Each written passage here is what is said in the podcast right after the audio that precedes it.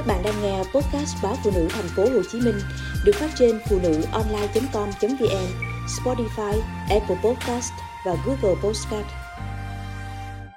Hợp đồng hôn nhân với mẹ chồng Cách đây ít ngày, chị bạn tôi đăng trên Facebook lá thư của nàng dâu Gen Z gửi mẹ chồng. Thư có nhiều dòng chữ lạnh lùng như Mẹ chả có bất kỳ ý nghĩa nào đối với con cả nếu có một ý nghĩa nào đó về hình thức, thì mẹ chẳng qua chỉ là mẹ chồng của con thôi.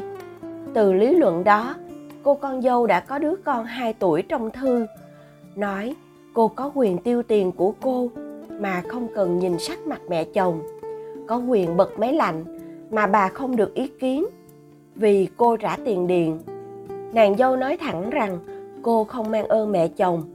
Ngược lại, mẹ chồng hưởng thành quả của cha mẹ cô nên phải mang ơn họ. Lời lẽ trong thư khá sốc, cho thấy cô con dâu cũng không phải dạng vừa nên mới không được lòng mẹ chồng. Nhưng đọc lá thư, tôi thấy sợ và lo lắng tự hỏi là mẹ chồng có cần phải học không? Phải làm gì để trở thành bà mẹ chồng khéo léo để không bị con dâu bật cho ê mặt? Làm sao để cái nhà không thành chiến trường của hai người đàn bà. Các điều khoản và những cuộc nói chuyện nặng đô ở một phía khác của mạng xã hội.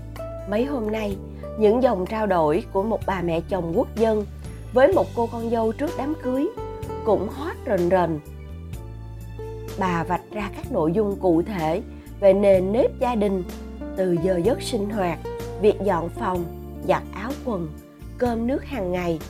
Và khi có dỗ, việc ai cầm tiền mừng đám cưới, quản lý tài chính chi tiêu.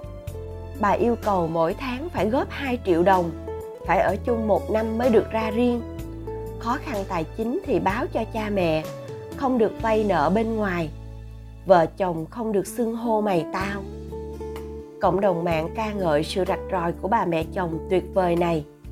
Chỉ cần đọc sơ bản hợp đồng đủ thấy bà nhận trách nhiệm nhiều, làm hết việc nhà, lại vung vén tiền của cho con. Những phần nói cho rõ về tài chính hay luật lệ của gia đình đều rất cụ thể, mang tính xây dựng. Thực tế, khi các cô con dâu về nhà chồng, hầu hết đều từng được dạy dỗ, giao kèo nhiều hình thức khác nhau.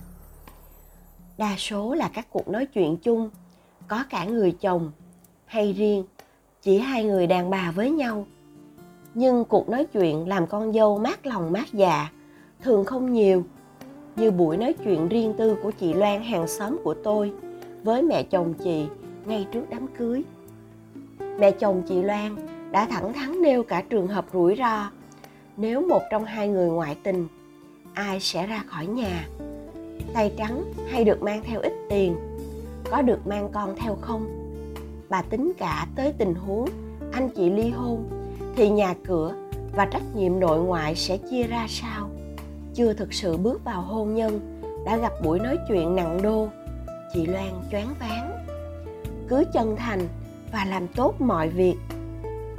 Dù nhiều mẹ chồng từng dạy dỗ con dâu khi các cô chuẩn bị bước vào cửa nhà bà, nhưng các điều khoản có được thực hiện tốt hay không lại là chuyện khác mang phận dâu con. Nhưng phận ấy thế nào? Tùy thuộc nhiều vào việc chồng cô ấy có vị thế tốt hay không. Các cô con dâu cứng thường dựa vào vị thế của mình trong lòng chồng, giá trị của mình trong nhà và ngoài xã hội. Cô con dâu đảm đang, giỏi giang, gánh vác gia đình, nuôi cả cha mẹ chồng sẽ rất khác với một cô con dâu lệ thuộc về kinh tế hoặc nuôi trong tâm trạng chờ mẹ chồng cho nhà, cho vàng. Mẹ chồng có tiền, có quyền, thường không hiền. Các bà, mẹ chồng giàu, thường rất tháo vát, năng động. Con dâu không dễ qua mặt. Cứ chân thành và làm tốt mọi việc hết mức. Không lẽ bà kỳ thị mình mãi? Là suy nghĩ của chị Hoàng Mai. Một đàn dâu nay đã U50 với kinh nghiệm hơn 20 năm làm dâu, một gia đình công chức khá giả tại thành phố Hồ Chí Minh. Chị Mai nói, từ hồi tập tành làm dâu đến nay trong 10 việc chị làm cho gia đình chỉ cần mẹ chồng công nhận khoảng 3 đến 5 việc là chị thấy hạnh phúc rồi nhưng không mẹ chồng vẫn luôn bắt bẻ không hài lòng về hình thức bà luôn so sánh chị mai với con dâu nhà người ta thậm chí với người mẫu mc bà thoáng thấy trên tivi về việc nhà, việc làm ngoài xã hội và khả năng kiếm tiền.